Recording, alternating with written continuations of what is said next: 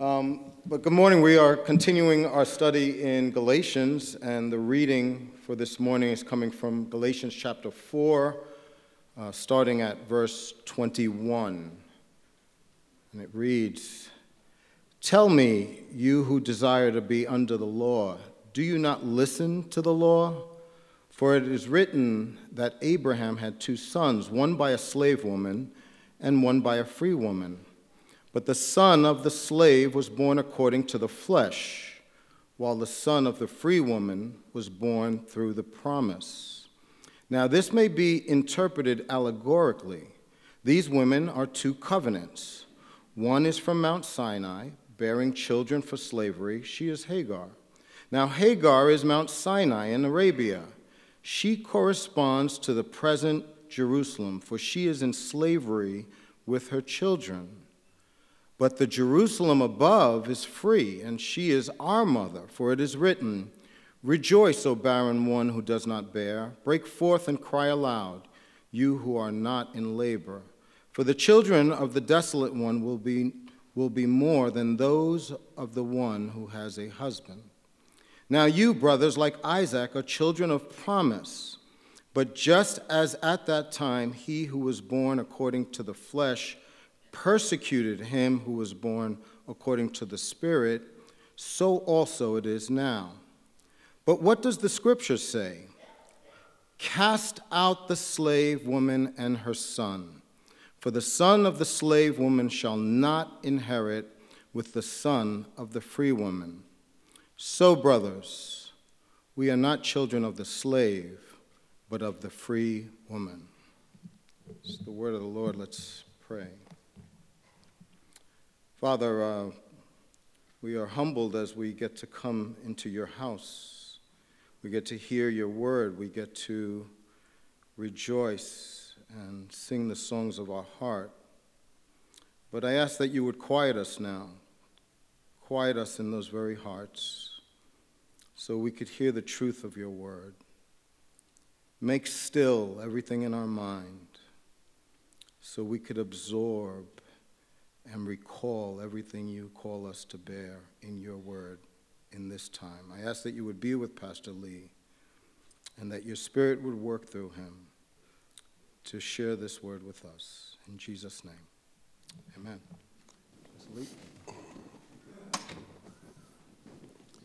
Amen. Good morning again, everybody. It is wonderful to be in the house of God, isn't it? Even if it is a little bit chilly. Abraham Lincoln signed the Emancipation Proclamation on September 22, 1862. It went into effect on January 1, 1863. At midnight, every slave living in the Confederacy was legally and actually free. But until they knew of their freedom, that fact had no impact on their practical lives. In fact, Union soldiers carried hundreds of thousands, hundreds of thousands of copies of the proclamation and actually passed them out as they made their way through the South during the war. Now, in the same way, when we placed our faith in Christ at that very moment, we were declared legally free from the punishment for our sin. But what's more, we were made actually free from the power of sin. Because sin, disobedience to God, it wasn't our choice when we didn't know God. It was our nature. We were slaves to sin. We couldn't not sin. But now, being reborn and having our very nature changed when we died and rose anew with Jesus Christ, the difference is not that we no longer sin. No, we still fight the old man. We still fin, sin. The difference is that now we have a choice. And I wonder how, how often we actually think of that. I think maybe we need to be reminded that we have a choice because we are free. See, that's why the Apostle Paul wrote this letter to the Galatian churches. Okay, these were churches, these were Christians he was writing to. And in giving in to the Judaizers, and adding works to their faith, they were choosing, freely choosing to put themselves under the law and therefore under sin. See, the whole point of the letter here is that because they were justified by faith, they had a choice. They could now live by faith, or they could still live by the law, or what Paul calls the works of the flesh. See, Paul's telling them, look, guys, you are free to choose. Maybe you didn't know it, but you are free. As we've seen, what the Galatians were choosing was to give up their freedom by returning to works of the flesh, by putting themselves in captivity to the law and to sin.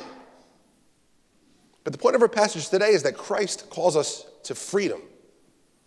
And as those justified by faith alone in Christ alone, we are free, finally free to do what Christ calls us to do, to be what he calls us to be. And my question for us this morning is how are we using that freedom? Well, that's what Paul talks about in our passage today. In verse 21, he starts with them. He says, Tell me, you who desire to be under the law, do you not listen to the law? Paul asks the Galatians, he says, You who want to be under the law, you who willingly are choosing to be under the law, do you listen to the law? And the thing here is, Paul's using the word law two different ways. When he talks to them about being under the law, he's talking about the Mosaic system, the, the rules, if you will, that had to be followed under the Mosaic covenant. This is how he's used the word throughout the entire book here. These are the works of the law. We've already seen these are the works of the law that cannot justify. The works of the law that true righteousness is not found through and was never meant to be found through. So the works of the law that the Spirit does not work through. The works of the law that are opposed to faith. The works of the law that put its adherents under a curse. The works of the law that held God's people in captivity. The works of the law that lead us only to sin. This is why Paul, as we've seen in chapter 3, tells the Galatians the law, that's not where our inheritance is as children of God. Why? Because this is why Christ came. He came to redeem us from the law that we might receive adoptions as sons and become heirs. And all that's really important to what Paul is saying here in our passage today. But understand that when he says, Do you not listen to the law? He's talking about the law in a different way. He's talking about the law as in the first five books of the Bible. Because he's bringing the Galatians and us all the way back to the beginning, to the book of Genesis, before the Mosaic law was even given. Because he wants to talk again about that true sonship and that inheritance that comes only by faith. So he brings us once again back to Abraham. Again, verse 21 Tell me, you who desire to be under the law, do you not listen to the law? For it is written that Abraham had two sons, one by a slave woman and one by a free woman. And those of you who know the story, you know Abraham had a wife, Sarah. When God calls him to leave everything he has and he listens, he goes and God promises him, He says, You, Abraham, are going to have offspring like the stars of heaven. You're going to have offspring like the sand of the sea. The problem is, his wife couldn't have children. So what happens? They take matters into their own hands. Sarah takes her handmaiden, a slave, Hagar, gives her to Abraham and says, She'll give you a kid. She'll give you the offspring that God promised. And Ishmael's born. Except God says to Abraham, No, no, no, no, Abraham. Not your way, my way. The heir is going to be Sarah's child. And miraculously, by the hand of God, Sarah has a child. His name is Isaac. And what happens? We read that Hagar and Ishmael are thrown out of the family of Abraham, and Isaac becomes the heir. Okay, so this is what Paul's referring to. He says, Abraham had two sons. The son of a slave woman is Ishmael, and he received no inheritance because he was a slave. The son of the free woman is Isaac. He was the child of promise. He was the heir. He received the inheritance. And we're not talking about Abraham's physical wealth. There was plenty of that. But we're talking about the promise. We're talking about the covenant God made with Abraham. The covenant, the, the Mosaic covenant given 430 years later, could not annul, could not add to. We've seen that, right? What we're talking about here is that he received salvation by grace alone, through faith alone, in Christ alone. And that's why when Abraham takes Isaac, the child of promise, up on Mount Moriah and is about to sacrifice him, what does God say to him in Genesis 22? He says, Do not lay your hand on the boy or do anything to him, for now I know that you fear God, seeing you have not withheld your son, your only son, from me. Now, how is Isaac Abraham's only son? There was Ishmael, who was 14 years older than him. No, because the sonship that God is talking about here, even here, way back in Genesis, is not according to the flesh. This is according to the promise. And that's why Paul makes this analogy. We've already seen, Paul explains in one sense how the slave and the heir are really no different when they're children, right? Because the, the heir has not yet received his inheritance. We saw use the metaphor of the law being that tutor or that guardian that is over the child. But as we saw in another sense, there's every difference between the slave and the heir. And when the heir receives his inheritance, what happens to the slave? Oh, he's still a slave. That's the analogy Paul's making here using Abraham's two sons. One was born to a slave, Hagar. One was born to the free woman, Sarah, and he was the true heir. And that's why Paul, that's why Paul says Abraham had two sons, in verse 23, but the son of a slave was born according to the flesh, while the son of the free woman was born through promise. Ishmael was born according to purely physical means, right? It had nothing to do with the promise that God had made Abraham. Isaac did. He was born according to promise. So, what we have here is Paul is comparing flesh and promise. And he equates here being born of the flesh with slavery and being born of the promise with freedom. Just he equated the law with slavery.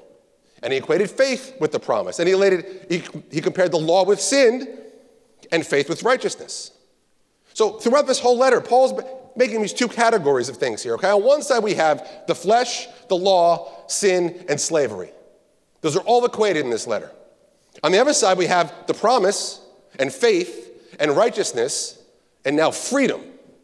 Paul equates all of these. And he's telling the Galatians, hey, you have a choice here, and you're choosing the wrong side. You're putting yourselves under the law, which means you're living according to the flesh and putting yourselves into slavery to sin. They are effectively putting themselves under the Mosaic covenant, which has been fulfilled, as we've seen, instead of the Abrahamic covenant, which is everlasting through the spiritual offspring of Abraham who are saved by faith in the physical offspring of Abraham, who is Jesus Christ. In other words, those under one covenant seek to be justified by works of the law, and those under the other are justified by faith alone in Christ alone. And Paul's comparing these two covenants here when he says in, in, verse 24, now this may be interpreted allegorically. These women are two covenants. One is from Mount Sinai, bearing children for slavery. She is Hagar. Now, when Paul says this can be interpreted allegorically, he's not saying this is a story and these things didn't happen. These things happen. This is historical what happened. He's saying that they can be used to represent what he's talking about in this letter. So, what he's doing is pointing out how different the women and their offspring were in the plan of redemption, symbolized by their role in the family of Abraham. And so he begins with Hagar. Her child was born of the flesh and was a slave. He uses her to represent the law that was given on Mount Sinai. It was given to physical Israel, the physical offspring of Abraham, those born according to the flesh. And as Paul has pointed out repeatedly, that law put Israel in captivity. It served only to reveal their sinfulness so we see here that first category, right, of flesh, law, slavery, sin. But the comparison here isn't really between Hagar and the law. He's telling the Galatians, those who are choosing to be under the law, that they are the children of a slave woman. They are choosing to be the children of the slave woman. He's comparing those who want to follow the law, like the Judaizers, with Ishmael. Ishmael was born according to the flesh, so Ishmael was born into slavery. And those who subject themselves to the law they live according to the flesh and they put themselves in slavery. And Paul goes on with the analogy in verse 25. He says, Now Hagar is Mount Sinai in Arabia. She corresponds to the present Jerusalem, for she, she is in slavery with her children. So now Paul adds the present Jerusalem. And that's the Jerusalem that was present to him, the Jerusalem that existed in the middle of the first century. He says Hagar corresponds to Jerusalem for or because she is in slavery with her children. And what's this reference to Jerusalem all about? Well, again, keep in mind, throughout the whole letter, Paul has maintained the difference between law and faith, and the difference between the physical and the spiritual. And he's drawing those same distinctions here with this analogy. So we can add to the flesh, the law, sin, and slavery, Jerusalem. Why? It was a physical place where the physical children worshiped in the physical temple through physical actions like ceremonies and sacrifices. And Paul says that puts them in slavery. It's specifically Hagar's slavery that he says is the point of correspondence between her and Jerusalem. Because Jerusalem represents the law, the flesh, and, and sin. Why? Well, it was for the Jews the hub of worship, right? It was the physical place in which the most important religious observances had to take place. And that was a worship that was related by physical principles. I mean, think about it. There, first, the areas within the temple were physically divided, right? There was a physical place for the women to come and worship, a physical place for the men to come and worship. But that was just the regular men. Because the Levites, if they were physically descended from Levi, they could go places in the temple no one else could and touch things in the temple no one else could. Then you have the high priest. He had to physically be descended from Aaron. He got to do things in the temple even the Levites couldn't do. In other words, who you were physically literally regulated your worship of God. Second, you had the law. The law didn't just regulate worship, but all of life for Israel. And this was, again, by Jesus' day, mostly physical. I mean, we can read through Leviticus and see all the details, and boy, are there a lot of them. All the detail given about what has to be physically done to the physical sacrifices and where physically you burn them and where physically you do this. Read through Leviticus, Numbers, and Deuteronomy. See how physical contact determined what was considered holy and what was considered unclean. The Ten Commandments, by Jesus' day, the Jews had made them purely physical, right? Murder was physical killing, adultery was physical infidelity. This is why Jesus told them, You guys got it all wrong. So it wasn't God's intent, but that's what they did with it. Just like the Sabbath. By Jesus' day, the Sabbath became all about what the Jews could and could not physically do. The spiritual was gone. And then, of course, there's the sign of the covenant, which was only given to men. It was a physical sign given in the part of the body that made physical descendants. And remember, the Galatians, if a desire to be under the law, it's exactly what they were doing. They were practicing and teaching circumcision, the physical sign of the covenant. The physical sign given to the physical people who made the law purely physical, who made their worship purely physical. So the Galatians, like the Jews of the first century, were focused more on the physical than the spiritual. And that's what Paul's saying Jerusalem represents purely physical observances in a physical place, regulated by physical descent and physical actions. Jerusalem, like the Galatians, were under the law. And Jerusalem, like the Galatians, Paul says, in their desire to be under the law, they denied faith in Christ, which means they denied Christ. And this is why Christ lamented over Jerusalem. In Luke 13, he's coming up the mountain to Jerusalem, he says, Oh, Jerusalem, Jerusalem, the city that kills the prophets and stones those who were sent to it. How often would I have gathered your children together as a hen gathers her brood under her wings, and you were not willing. They were not willing. Because like the Judaizers and like the Galatians, they desired to be under the law. They made their faith and their worship all about physical acts, about what they did and didn't do. Now, why do they do this? Let's be honest. Living under the law is a lot easier than living by faith, isn't it? It's easier. Even if you have 613 commandments you have to follow, it's easier. Even if you have what it turned to in Jesus' day, and it was thousands of commandments, it's easier. It is far easier to observe a bunch of physical do's and do nots than have faith. This is what Christ railed against in the Sermon on the Mount. Listen, it's far easier to obey the command, you shall not kill, if the standard is, don't physically murder anybody, isn't it? It's almost impossible if the standard is to not get angry without reason. Let's be honest, I'll speak for myself. I know when I get angry, it's usually because my pride is offended, not because I have a good reason. It's easy to observe the Sabbath day by not walking a mile, or not driving my car, or not using the oven. It's far harder to observe the Sabbath day by worshiping God with a pure heart, isn't it? It's far harder to be 100% invested in worshiping God on His day. For many of us in here, it's really hard to get through a worship service without looking at our phones even once, isn't it? As all the phones go away. It is far easier to honor God by stealing what isn't mine than it is to honor God by never being jealous of what somebody else has. It's far easier to honor God by not going back at that jerk who had no reason to yell at me like that than it is to say, I love that man. That man needs to be loved. Because you see, the law means that I either do or don't do physical things. It doesn't involve my heart, it doesn't involve my mind, it doesn't involve my intentions. But faith in God does.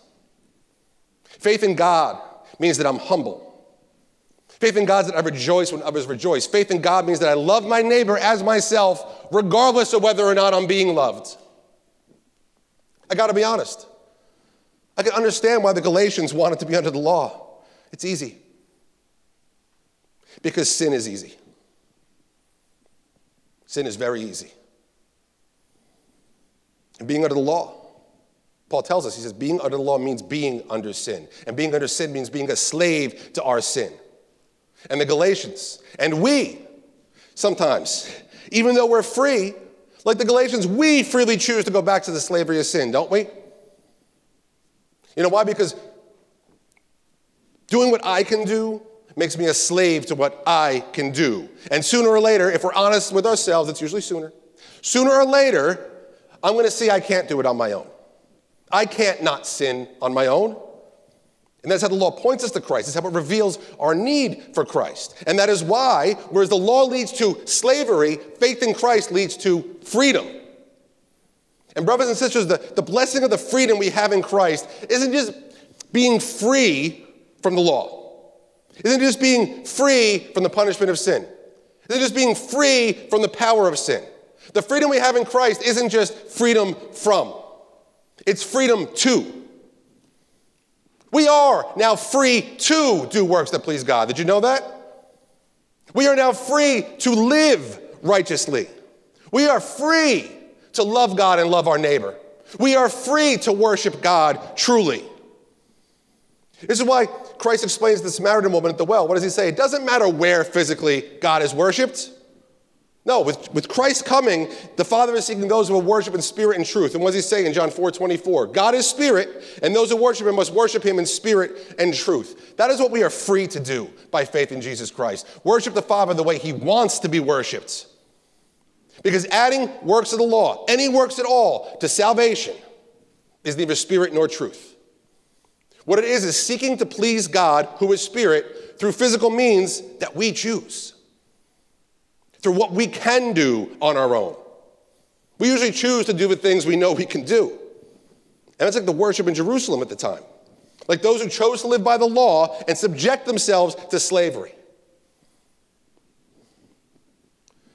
As Paul said in Romans 9, what shall we say then?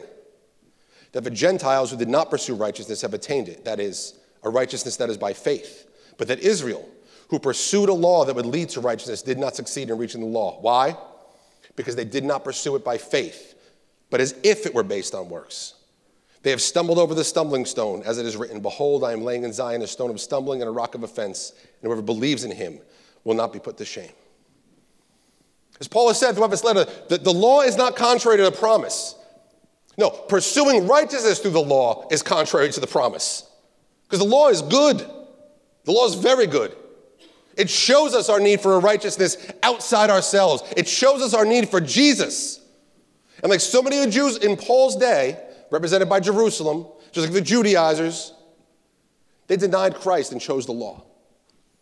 They were offended by Christ and his message, and they stumbled over the stumbling block and they were slaves to their sins. And Paul's telling the Galatians, hey, that's what you guys are doing by choosing the law. You're choosing slavery over freedom. You are choosing slavery over Christ. Whereas the unsaved in Israel had no choice, they were Ishmael. The Galatians were choosing to be Ishmael instead of Isaac. And remember, because of physical descent, Ishmael was born a slave. So too the Jews, who valued physical works of the law, they were slaves to their sin. But it shouldn't have been so for the Galatians, because they were children of promise. They were children of freedom. That's what Paul tells them next. Verse 26 But the Jerusalem above is free, and she is our mother. Paul continues with the Jerusalem analogy here, but instead of comparing Jerusalem to some other physical place, he compares the physical Jerusalem to the spiritual Jerusalem. See, those who sought righteousness because they're the physical offspring of Abraham, as opposed to those who have righteousness because we are justified by faith alone, the spiritual offspring of Abraham. And as we've seen, that there's the physical nation of Israel and the spiritual Israel that is the church, so too the Bible speaks of the physical Jerusalem and the spiritual Jerusalem, or the heavenly Jerusalem, or the new Jerusalem. That's the church. Not a physical place, but a spiritual people. This is us.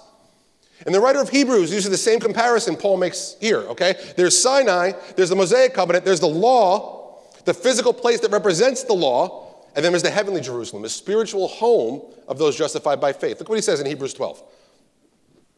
For you have not come to what may be touched a blazing fire and darkness and gloom and a tempest and the sound of a trumpet and the voice whose words made the hearers beg that no further message to be spoken from them. For they could not endure the order that was given. If even a a beast touches the mountain, it shall be stoned. Indeed, so terrifying was the sight that Moses said, I tremble with fear. Notice, touch, hear, see, all these physical words. But you, Christians, the church, you have come to Mount Zion and to the city of the living God, the heavenly Jerusalem and to innumerable angels in festal gatherings, and to the assembly of the firstborn who are enrolled in heaven, and to God, the judge of all, and to the spirits of the righteous made perfect, and to Jesus, the mediator of a new covenant, and to the sprinkled blood that speaks a better word than the blood of Abel. Our faith, who we are, this is something that can't be touched. Who we are, our faith isn't something that can be apprehended physically. Look at this description. This is where we are right now, brothers and sisters. By our faith, our worship transcends the physical barriers of these four walls. By faith, when we come together and we worship, we are lifted up around the throne of God and we worship Him in spirit and truth. That is what Christ made us free to do. Because opposed to the slavery of the law, as opposed to physical Jerusalem, as opposed to Mount Sinai, as opposed to Hagar and her children, verse 26, the Jerusalem above is free and she is our mother. We are not the child of a slave, but the free woman. By faith, we are free.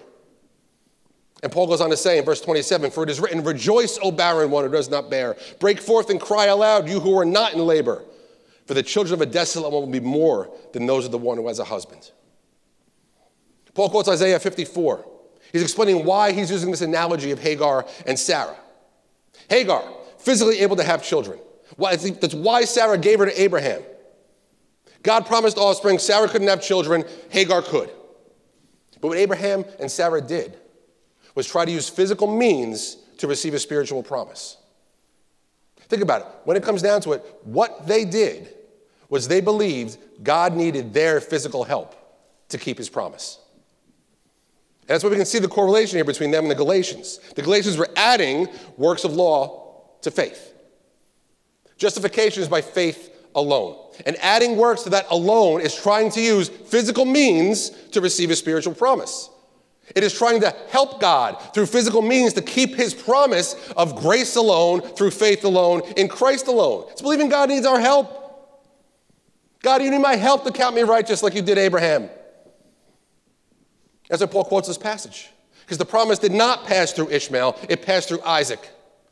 Through a barren woman in her 90s. That's grace.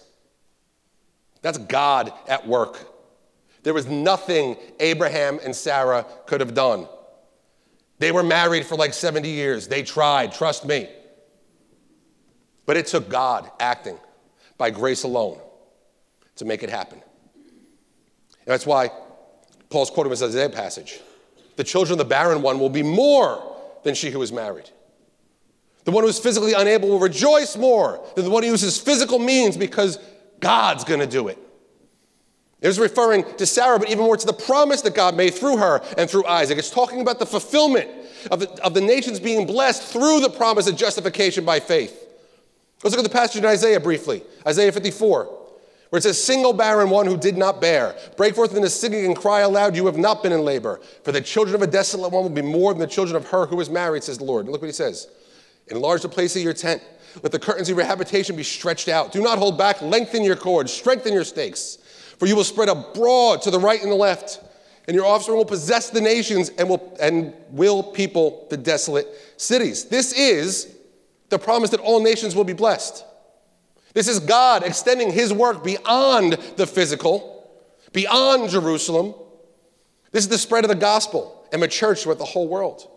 It's talking about the fact that through the promise to Abraham and the work of God in passing that promise through Isaac, all of the world all of the spiritual offspring of Abraham inherit the promise. And that promise is Jesus Christ.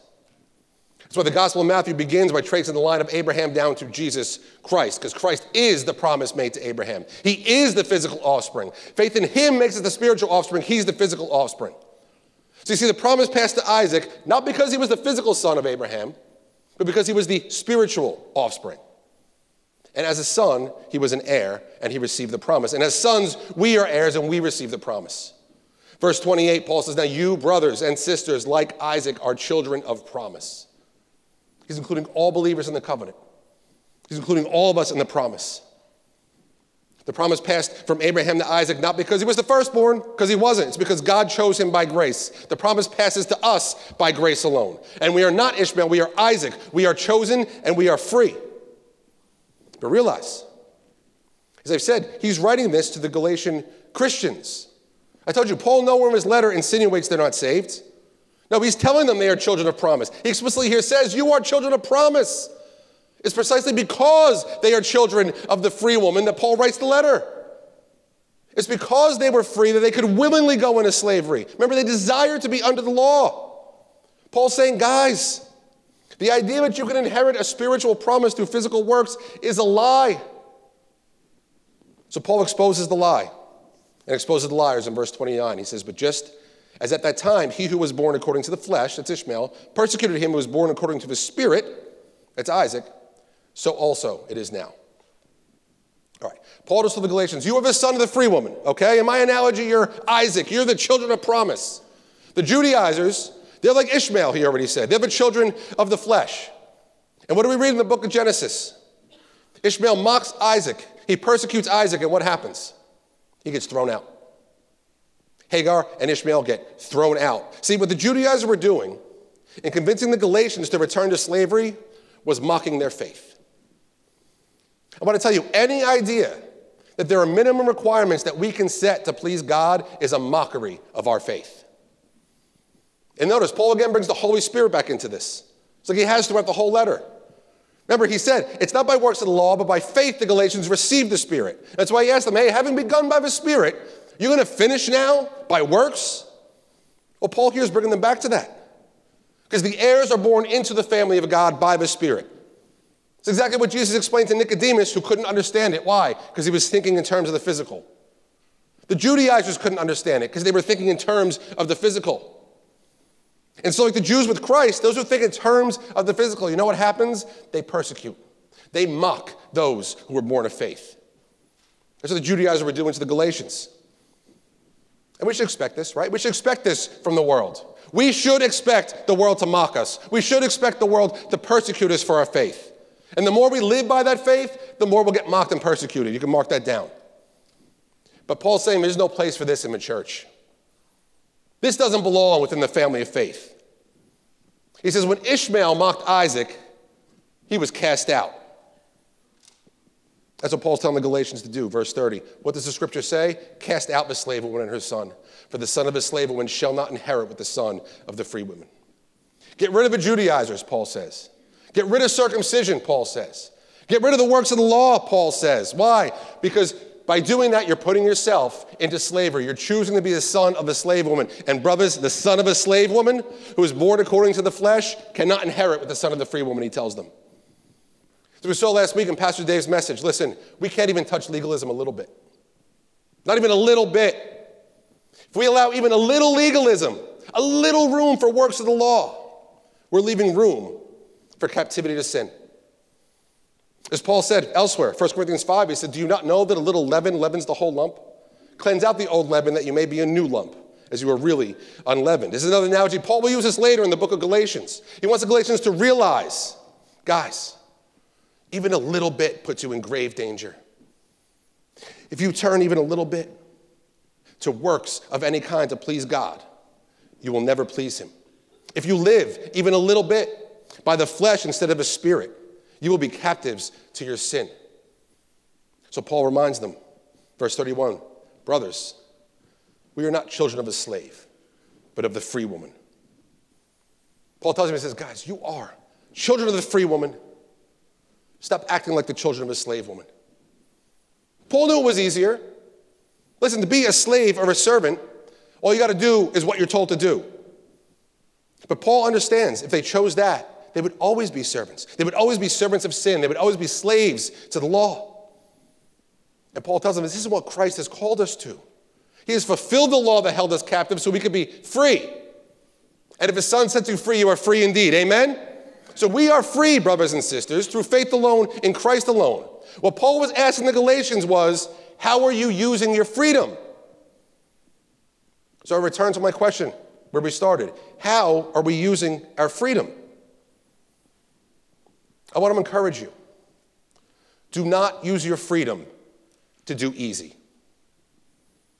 We're not called to easy. Nowhere does the Bible portray the life and faith of God's people as easy. And that means we can't try to make it easy for ourselves. What do I mean by that exactly? Well, as we saw, the physical is easy, the spiritual is difficult. We can't make our spiritual lives, we can't make our faith about what we do, even a little bit. So you can't feel your faith is strong and growing because you meet the minimum criteria you set for yourself. And like I said, we all set for ourselves what we can do. Like, I went to church this week. I'm good because that's what Christians should do. Or I read my devotional this morning, and I'm good because that's what Christians should do. Or I went like the whole week without cursing. That's good because Christians shouldn't do that. But coming here, sitting for a couple of hours, or setting aside 10 minutes every day to read your devotional, or refraining from worldly things like cursing, something that obviously you can do if you don't do it, as trying to please God by what we do. It's actually making my walk easy by making my own law to follow to please God. This is what the Galatians were doing.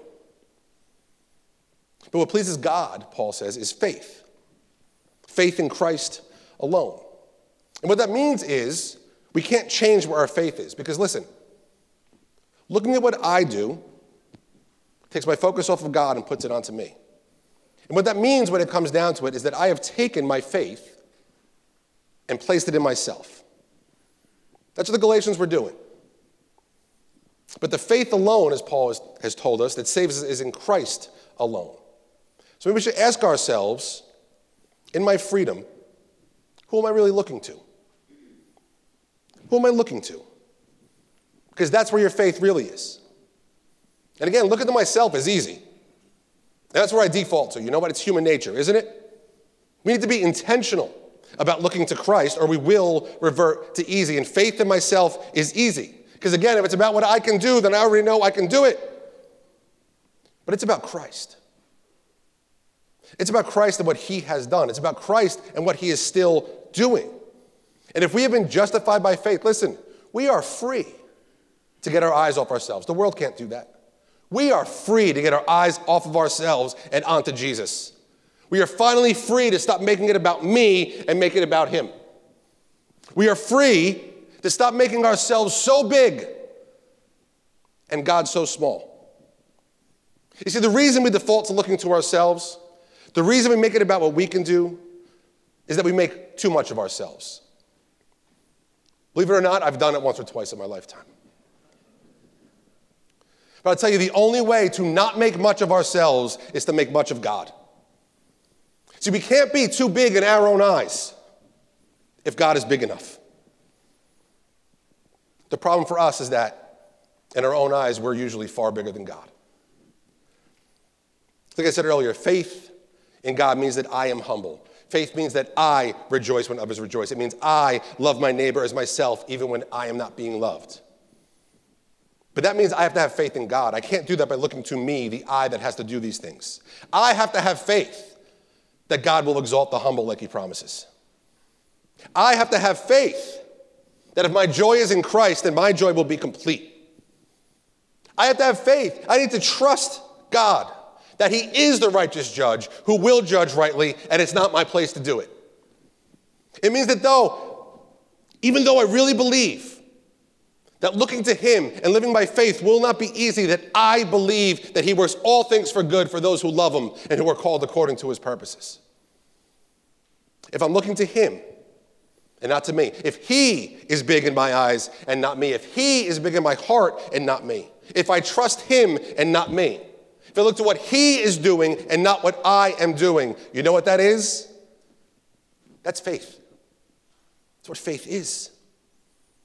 We saw last week, Paul entreated the Galatians, he said, Become as I am.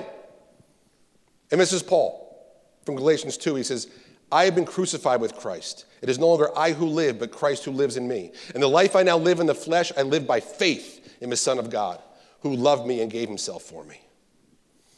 We have a choice because we are free. We are not held captives under sin anymore, unless we choose to be. As Paul said in verse 31, he said, We are not children of a slave, but of the free woman.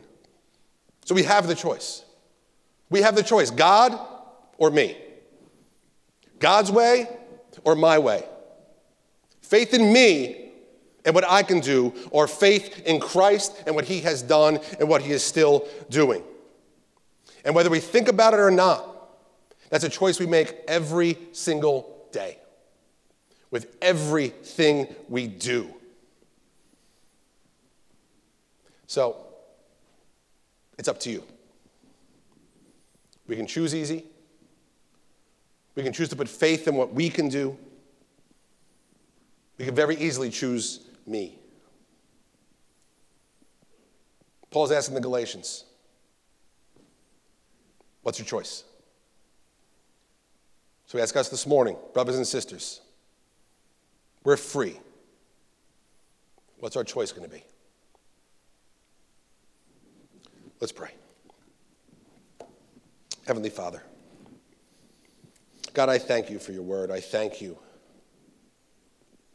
for condescending to speak to us in a way we can understand, Lord. And I thank you that you don't pull punches. I thank you that your word doesn't seek to tickle our ears. You say very clearly, God, we are free. By your grace alone, we are free. And Lord, we're to use that freedom to choose you. We're to use that freedom to choose your way. But Lord, we're so weak. Lord, we're here on a Sunday, Lord, we can hear your word read. Can hear a halfway decent sermon, hopefully. And we can think to ourselves, yeah, I want to choose you, God. And then the rest of life happens. We don't realize with everything we do, Father, we're making a choice. And Lord, I can see in my own life that I choose me far too often. So, my prayer, God, in our weakness, Lord, just like in Sarah's weakness, by your grace, Lord, she was able to bear a child of promise, Lord. In our weakness, by your grace, God, grow our faith. Enlarge yourself in our hearts. Help us to make much of you in all things. Help us to remember, God, that you paid a great price for our freedom. Help us to remember that, God. That, Lord, we are yours. Thank God, Lord. We are yours. Thank you, God. And we're free, Lord. Help us. Work in us by your Spirit, Lord. Help us to humble ourselves before you. Help us to say yes to you every day. We pray this, Father. We pray this. In the precious name of your Son, Jesus. Amen.